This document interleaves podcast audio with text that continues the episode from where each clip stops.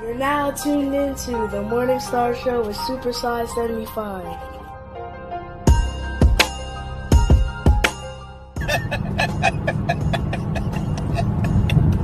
Hey, don't shoot the messenger.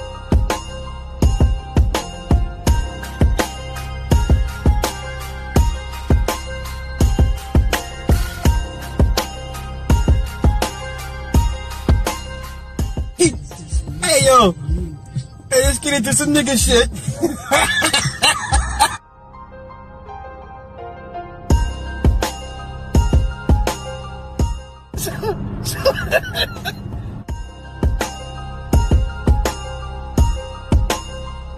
You're now tuned into the Morning Star Show with Super Size 75. Hey, we're back with another chapter we're going to discuss out of the Forgotten Cause of the Civil War, Chapter 6 The New White Slaves. Uh, in the meantime, let me go ahead and read the spiel to you guys. this is the heavily flawed individual on www.onthewakeradio.com, 24 7, 365. Shout out to my producer, Cindy Ashby. Replays can always be found on SoundCloud, Stitcher, Google, Apple Podcasts, iTunes, Spotify, iHeartRadio, Google Play, and Anchor for the replays. All right, so let's get into it. Chapter 6 The New White Slaves. Quote Slavery, black or white, is right and necessary, written by George Fitzhugh. The principle of slavery in itself right and does not depend on difference of complexion. The Daily Richmond Enquirer. The Fugitive Slave Law of 1850 was one way in which free whites in the North were threatened with white slavery. A second way had to do with the belief that the Southern oligarchy desired to nationalize slavery and eventually enslave white laborers in the North. At face value, this notion seems preposterous, but in truth, that is precisely what many believe the South ultimately intended to do. The first quotation in the epigraph above was written by George Fitzhugh, who, although at an oddity when compared to other Southern writers, was nonetheless of great importance. As will be seen, his unique views on slavery left a profound impression on Lincoln and Northern senators and congressmen.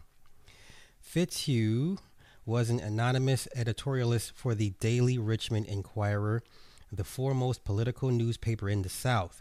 The second quotation in the epigraph appeared in one of his editorials. Many Northerners pointed to these two statements, along with others, as evidence that the South did indeed intend to nationalize slavery and ultimately enslave white people in the North. Both first appeared in Southern publications, but were then quoted and requoted many times from the mid 1850s to the eve of the Civil War in Northern newspapers, books, and even congressional speeches and dialogues.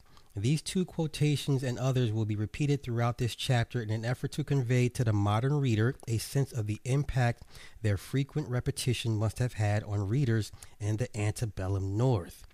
Not every Northerner, of course, read every source in which these quotations and others appeared, but the fact still remains that they were often published. Certainly, not every date and source is reproduced here, herein, but a good representation has been included in order that the point be made. The statements from the Southern press, which were repeated in the North, as well as other words which express the emotional depth of how people in both the North and the South were feeling during this time, provide a profound profound insight into the anxieties and tensions that were continuing to mount as the Civil War approached. Figurative white slavery was one thing, that is to say, free white Northerners being forced to abide by the political will of the pro slavery South, being legally forced to assist in the capture of fugitive slaves in the free states of the North is a prime example.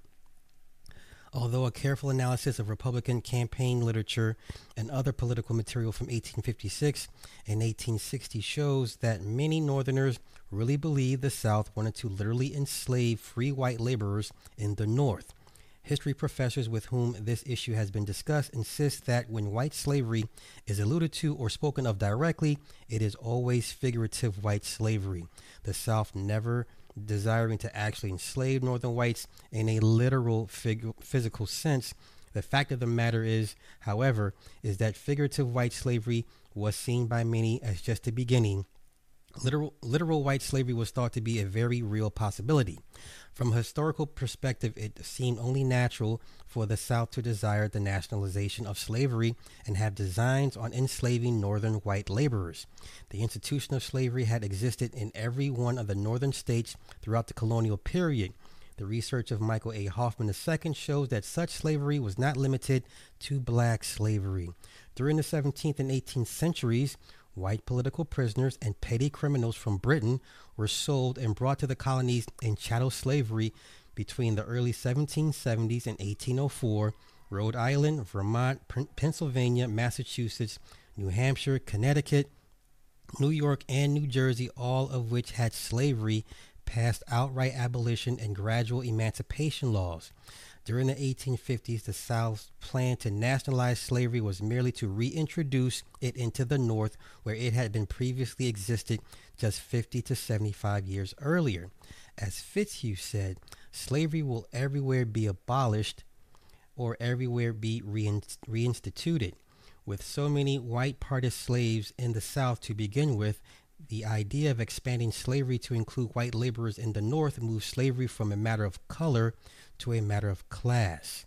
Southern politicians frequently pointed out that the slavery in Greece and Rome was based on social status, not on color, and the slavery in the Bible was not Negro slavery.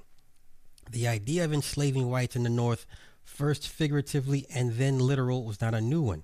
As William Goodell declared back in 1836, the object of the South is to destroy the free labor of the North and reduce our laboring citizens to the moral and physical conditions of their slaves. Russell B. Nye has expressed the basic rationale in the following explanation.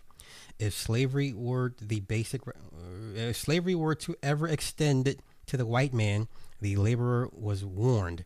He would first, he would be the first to be enslaved, since his was the weakest political and economic position in society. Let me say it again. If slavery were ever extended to the white man, the laborer was warned he would be the first to be enslaved since his was the weakest political and economic position in society. Such, it was claimed, was the actual intention of the slaveholding South, which was the support of the powerful industrial interests of the North, was gaining dominance over the national government. The published proceedings of the Rhode Island Anti Slavery Convention in 1836 referred to white slavery and the white laborer. If human beings may be enslaved and on so frivolous and impious a pretext as the color their Creator has given them their skins, white men may be enslaved. The northern white laborer has been told that his freedom is a curse from which the southern slave is kindly and righteously exempted color is become an item of little account in the modern argument. So, as to the early 1830s, the idea had taken root that slavery was becoming an issue of social class rather than color. Whites could be enslaved as well as blacks. We commenced the present struggle to obtain the freedom of the slave. We are compelled to continue it to preserve our own. So stated William Jay in his letter of resignation from the New York State Anti Slavery Society in 1836. A year earlier, his peer James G. Birney wrote, The contest is becoming, has become, one not alone of freedom of, for the black, but of freedom for the white. Likewise, in the 1839, William Goodell declared in his newspaper, The Anti Slavery Lecturer, that the Southern statesmen who have sought and predicted the perpetuity of the slavery system has predicted that the laboring white population would also become slaves and have signified their hearty consent to such a result. We do not recollect a single Southern statesman or eminent Southern writer who has pretended to believe that slavery, if it continues to exist, will be confined to the blacks. Slavery must cease or else large masses of white people will become slaves. No one except the Northerner ever conceives of slavery as being restricted to color, but to them. Whenever the idea of slavery is presented, it is always rolls up in imagination a dense cloud of black people. They forget that the slaves among the Romans were chiefly whites, that the, the helots of Sparta were of the same color. That Bible arguments for slavery, especially in Paul's day, are arguments for enslaving white people. That our English forefathers saw their own nation and color enslaved by the Irish. That the feudal servitude of Scotland and all of Northern Europe was the enslavement of white people. Wow. Earlier, Goodell commented after quoting from such a speech on slavery by Professor Thomas R. Dew of the College of William and Mary. In plain English, the day will come when all the laboring people throughout the whole country will become the slaves of the rich. The freedom of the white laboring class in the North was not safe, a sentiment expressed back in 1839 in a later publication, Goodell pointed out that Governor McDuffie of South, South Carolina, in his message to the legislature in December 1835, predicted that the body of the laboring people of the North would be virtually reduced to slavery within 25 years. In a March 1844 issue of the Herald of Freedom, Chancellor William Harper of South Carolina was quoted as saying, It is as much of in the order of the nature that men should enslave each other as the animals should prey upon each other. An editorial followed. Uh, we have to fend for themselves. Uh, they were taken care of. Oh, oh, oh, I messed up. I'm sorry. Let's run that back real quick. Uh, it will be observed in the above abominable sentiment of a Southern judge. No allusion is made to color as constituting a barrier to the encroachments of tyranny. In fact, that distinction, if it ever did exist, is fast fading away into polluted regime under the operations of a system that places the children of the same father in the incongruous and unnatural relation of master and slave, and that the mingles the worst passions of human nature with the tears of blood. They have been so accustomed to the spectacle of white slaves that they cannot contemplate northern operatives, the farmers and mechanics of the free states, in any other light than as the legitimate property of the capitalist to be bought and worked and flogged and sold at the will of the pleasure of the master. The year 1854 was a very significant one for the South and pro slavery interests. In addition to the Kansas Nebraska Act of 1854, saw the publication of a book that was to have profound ramifications all during the six years leading up to the Civil War. The first quotation in the epigraph of this in this chapter came to uh, came from George Fitzhugh's Sociology for the South, or the Failure of Free Society. In the the Union, there were two political ideologies: free and slave, totally at odds with one another. Fitzhugh talked about free society in the North being a failure and universal slavery, not based on color, being the only successful alternative. Ten years ago, we became satisfied that slavery, black or white, was right and necessary. We advocated this do- this doctrine in a very many essays, sometimes editorially and sometimes as a communicant.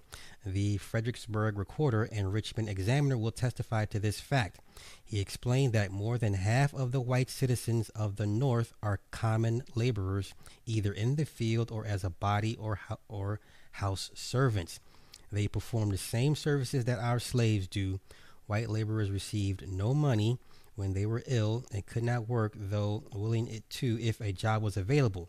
They worked long hours for very low wages and were living in poverty, which in turn led to crime and undermining of free society.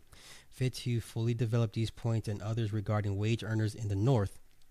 Slaves, on the other hand, did not have to fend for themselves. They were taken care with food, clothing, and shelter. Free society was a failure. Slave society was a success. If the Union could not exist half slave and half free, the nationalization of slavery with white laborers in the North being enslaved as well was the better alternative. This was a major theme in the Southern uh, politics from the mid 1850s to 1860. As the anti slavery newspaper, the National Era, said in 1859, it is not more than four or five years ago since the slavery propagandists of Virginia broached the idea that slavery is the natural and proper condition of the laboring classes, whether white or black, and that this it was simply a question of time when this theory was to be reduced to practice. Wilfred Carsel has reviewed the contemporary literature and confirms The pro slavery belief that so called free society was a miserable failure and that the enduring civilization could be erected and maintained only upon the southern chattel slavery system. White laborers in the North were already thought of as white slaves in turn of Fitzhugh's sociology. In a famous address to the Senate on March 4, 1858, Senator James Henry Hammond from South Carolina articulated Fitzhugh's idea of the failure of free society. In all social systems, there must be a class to do the mean duties, to perform the drudgery of life. It constitutes the very mudsills of society and of political government, and you might as well attempt to build a house in the air as to build either the one or the other, except on the mud sills. Fortunately for the South, she found a race. We use them for the purpose and call them slaves. We are old fashioned at the South. Yet it is a word discarded now by ears polite, but I will not characterize the class at the North with that term. But you have it. It is there. It is everywhere. It is eternal. Your whole class of manual laborers and operatives, as you call them, are slaves. The difference between us is that our slaves are hired for life and well compensated. There is no starvation, no begging, no want of employment among our people, and not too much employment either. Yours are hired by the day, not cared for, and scantily compensated. You meet more beggars in one day in any single street of the city of New York than you would meet in a lifetime in the whole South. Our slaves are black, of another inferior race. They are happy, content, unaspiring. Your slaves are white, of your own race, and feel galled by the degradation. Wow. Some are strong, others weak, some amiable and brave, others cowardly and prone to all kinds of wickedness. These natural inequalities beget inequalities of rights. The weak in mind or body requires guidance, support, and protection. They must obey and work for those who protect and guide them. They have a natural right to guardians, teachers, or masters. Nature has made them slaves. All that law and government can do is regulate and mitigate their slavery. Holy cow. Uh, a year before Hammond's congressional speech, Fitzhugh published his second book, Cannibals All or Slaves Without Masters, a volume that never received the same notoriety as Sociology for the South.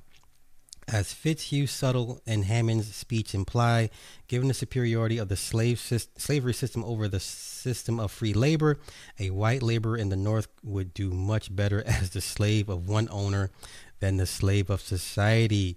Conceiving of northern white laborers as white slaves, Fitzhugh asked, How can we contend that white slavery is wrong, whilst all the great body of free laborers are starving and slaves, white or black, throughout the world are enjoying comfort? In Sociology for the South, Fitzhugh advocated whites in the North being able to sell their own personal liberty for a period of time, just as the indentured servants had done. And as he says, the law did not once permit it.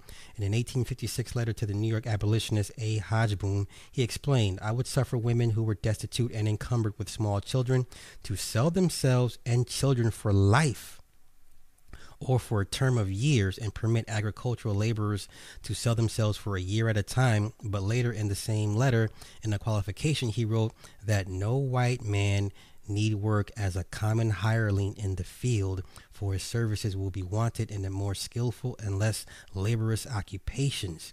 This limited enslavement would be treated differently than the enslavement of blacks.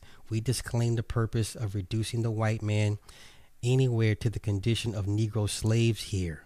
It would be very unwise and unscientific to govern white men as you would Negroes. Hogeboom acknowledged that Fitzhugh was promoting limited voluntary slavery. After all, you are not for perpetual slavery here in the North, but for slavery that only lasts a year at a time. This selling of one's own liberty was a minor consideration. Fitzhugh's penchant was for speaking of slavery in general terms. Yikes. Uh, Fitzhugh also wrote to Hodge, Hogeboom, all uh, socialists, indeed, I might say, are men that the common laborer class or all the weaker num- members of society require more protection than is now afforded them. But to protect men, we must have the power of controlling them. We must first enslave them before we can protect them. White slavery for Fitzhugh meant white Northerners selling their liberty for a period of time and even for life. They would be slaves. They would be property. Fitzhugh spoke of them, the power to command the laborers of others to enslave them. Property in man is what all struggling to obtain. In 1856, after the after being successful with sociology for the South, Fitzhugh published the, the Countercurrent or Slavery Principle, an important article in which he reaffirmed that domestic slavery is right in principle and practice. Particularly noteworthy is the fact that he speaks exclusively of outright slavery and does not mention the idea of conditional servitude where people would sell themselves into bondage for a number of years. Fitzhugh later wrote, White slavery, not black, has been the normal element of civilized society. He who justifies mere Negro slavery and condemns other forms of slavery does not think at all. No, not in the least. Domestic slavery must be vindicated in the abstract without regard to race or color. Fitzhugh, Fitzhugh's thinking evolved, and as shown as observation he made in 1858, he came to believe that white slaves were better than black slaves. European slaves have have ever been almost all of the white race. Negro slavery is of very recent origin. To say the white race is not the true and best slave race is to con- contradict all history. Holy cow. In addition to being the author of two books and a number of articles in Southern journals, Fitzhugh wrote anonymous editorials for the Richmond Enquirer during 1855 and 1856 Undoubtedly, his most famous one was published in, on December 15, 1855, under the title Negro Slavery in the Constitution. Fitzhugh said that the apologists for slavery who based the institution on Negro slavery were wrong because they gave up the slavery principle established in ancient times. Slavery was not based on color. The Bible ordained, authorized, and enforced white slavery. Fitzhugh spoke of human experience showing the universal success of slave society and the universal failure of free society. You know what? I'm just going to leave. I'm not even going to continue with this. You get where this is going. so that's just partial part of chapter six, the white slave. I'll come back in another day or so.